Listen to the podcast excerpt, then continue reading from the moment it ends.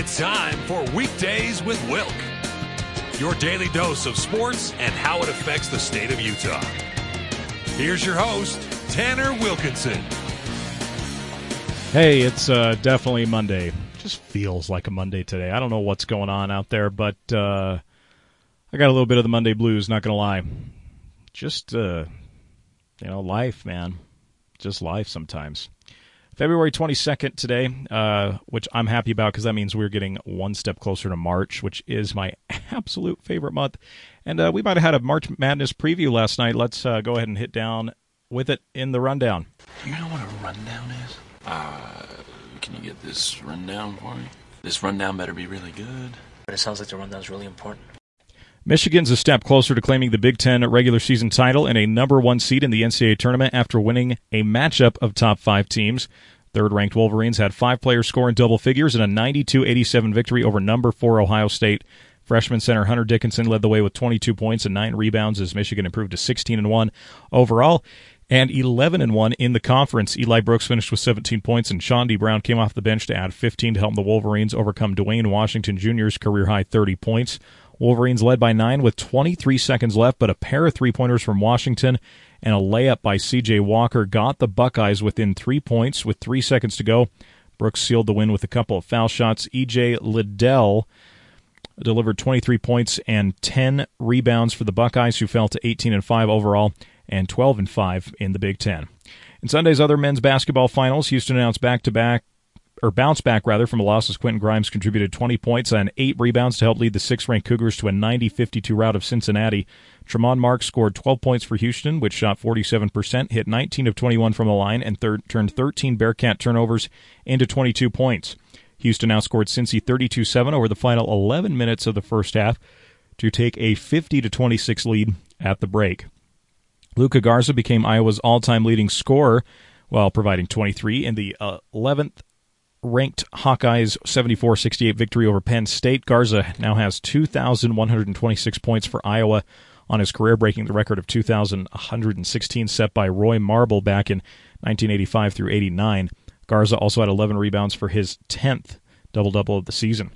Number 21, Wisconsin coasted to a 68-51 win over Northwestern as Micah Potter scored 19 points. D'Mitrik Trice had 13. Jonathan Davis and Brad Davison had 12 points apiece, helping the Badgers bounce back from consecutive losses to number 3 Michigan and number 11 Iowa. In the NBA, the Boston Celtics continue to have trouble stringing together victories. The Celtics drop back to 500 after coughing up a 24 point lead in the second half of a 120 115 loss at New Orleans. Brandon Ingram highlighted a 31 point performance by hitting a go ahead three pointer with 33.3 seconds left in overtime. Zion Williamson scored 24 of his 28 points after halftime and had 10 rebounds to help the Pelicans win for the second time in seven games.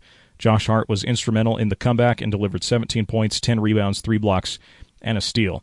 Jayson Tatum had 32 points and 9 assists for Boston, which led 79 55 after Tristan Thompson's free throws midway through the third quarter. The Nets picked up their season high six straight win and wrapped up a 5 0 road trip by beating the Clippers 112 108. James Harden delivered 35 points, 11 rebounds, and 7 assists as Brooklyn won again without forward Kevin Durant. Kyrie Irving added 28 points and 8 assists to the victory, which puts the Nets within a half a game of Philadelphia for the Eastern Conference overall lead. The Raptors now have a four game winning streak after Pascal Siakam and Fred Van VanVleet scored 23 points apiece in a 110 103 decision over the 76ers. Chris Boucher scored 11 of his 17 points in the fourth quarter for Toronto, hitting three three point shots, while the Raptors opened the period on a 15 8 run to take the lead for keeps. Joel Embiid had 25 points and 17 rebounds for the Sixers, who have dropped four straight road games. Giannis Antetokounmpo finished 38 points and 18 rebounds and guiding the Bucks to a 128-115 win against Sacramento. Khris Middleton dropped 32 as Milwaukee won its second straight since a five-game losing streak. Tyrese Haliburton scored a team-high 23 points in Sacramento's seventh consecutive loss.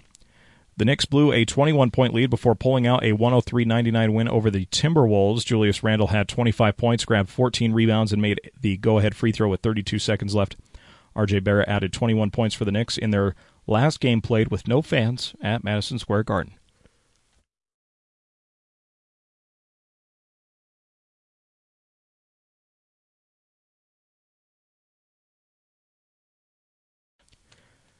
Shai Gilgeous-Alexander had 31 points and 9 assists as the Thunder beat the Cavaliers 117 101 to stop a three game skid.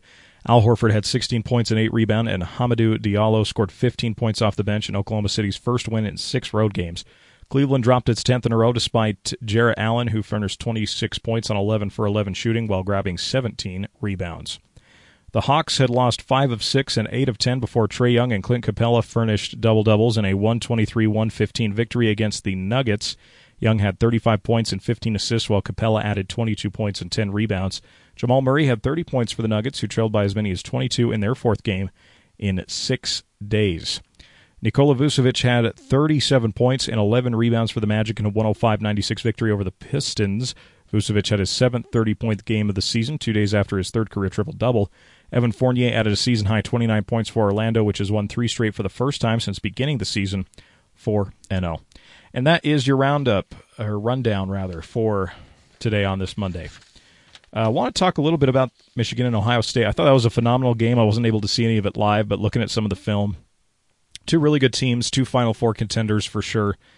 Uh, and this this just had a taste, I think, of what we're going to get in March. It's going to be a lot of fun. Uh, we're going to see a lot of good, high quality teams playing, a lot of good games. Not a lot. Don't have to really worry much about travel because you're all going to be in that bubble in Indianapolis. That was a really good game. Uh, two really good teams. Uh, Michigan is really kind of putting themselves in a second tier class behind Gonzaga and Baylor.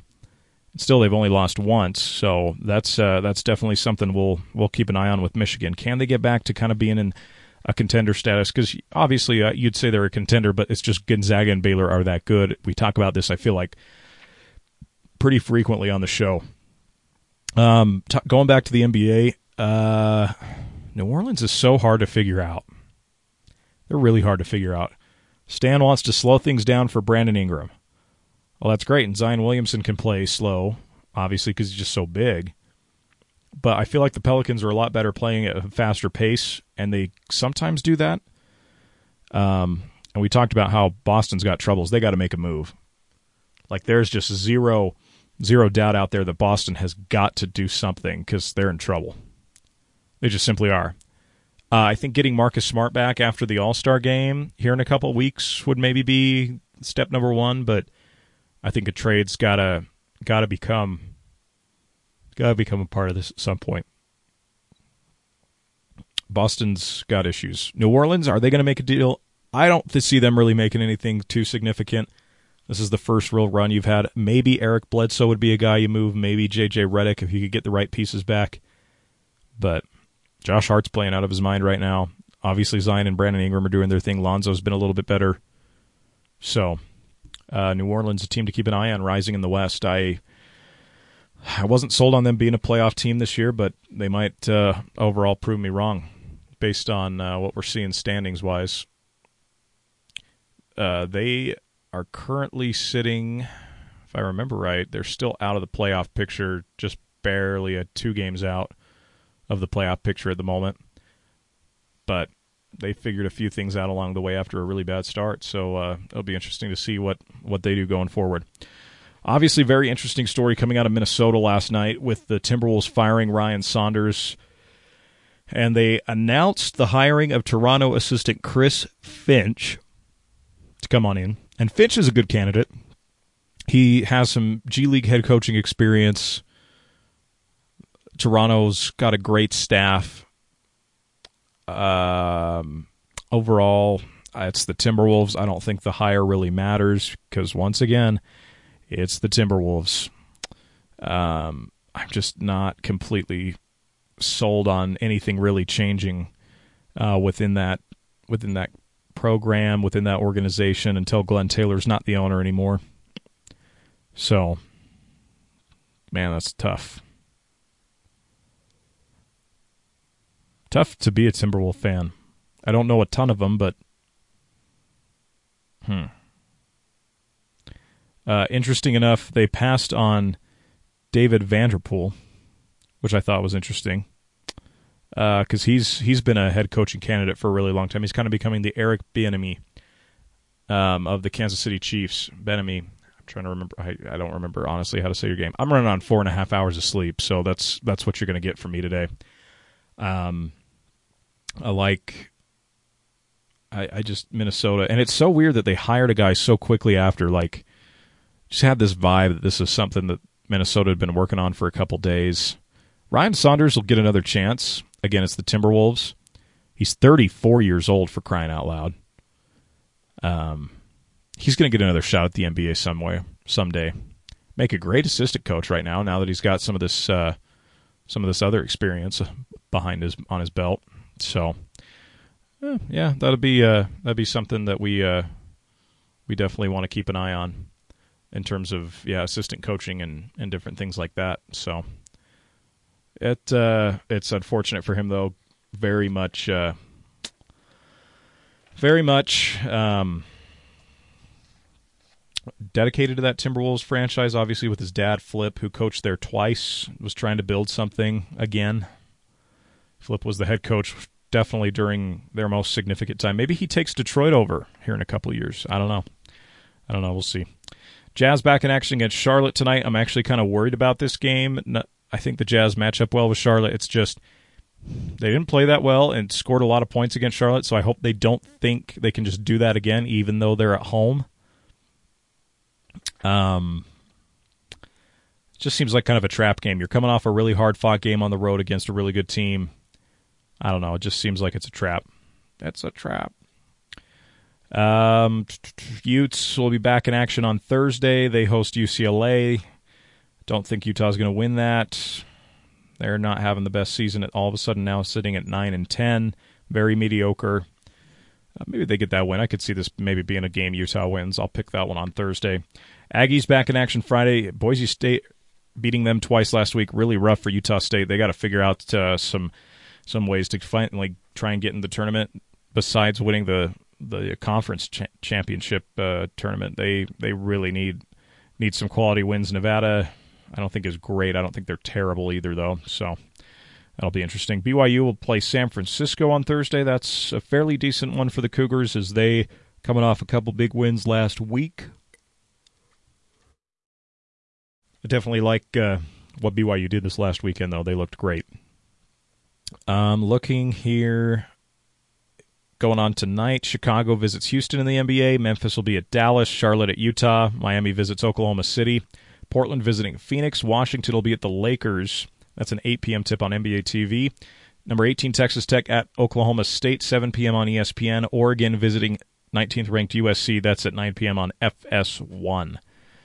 Uh, picks I'm going to go Houston over Chicago. I take Dallas over Memphis. Utah over Charlotte. Miami should win in Oklahoma City. I'm going to take Phoenix against Portland, and I'll take the Lakers over Washington. Top 25 college basketball. 18th ranked Texas Tech visits Oklahoma State at seven. As mentioned, that's I'm going to take Tech and I'm going to take USC over Oregon. I think that Oklahoma State game is going to be a lot closer. I, I almost want to pick Oklahoma State, but not quite. And Oregon could win uh, at SC. That's going to do it for weekdays with Wilk. It's a Monday edition. Hey, it feels like a Monday. Go treat yourself. Get yourself something, uh, a nice cold Mountain Dew, a nice nap, because that might be what I do. Maybe not in that order necessarily, but uh, yeah, we'll see. Uh, we'll see you all tomorrow. Thanks for tuning in, and don't forget to love one another. Be a good person.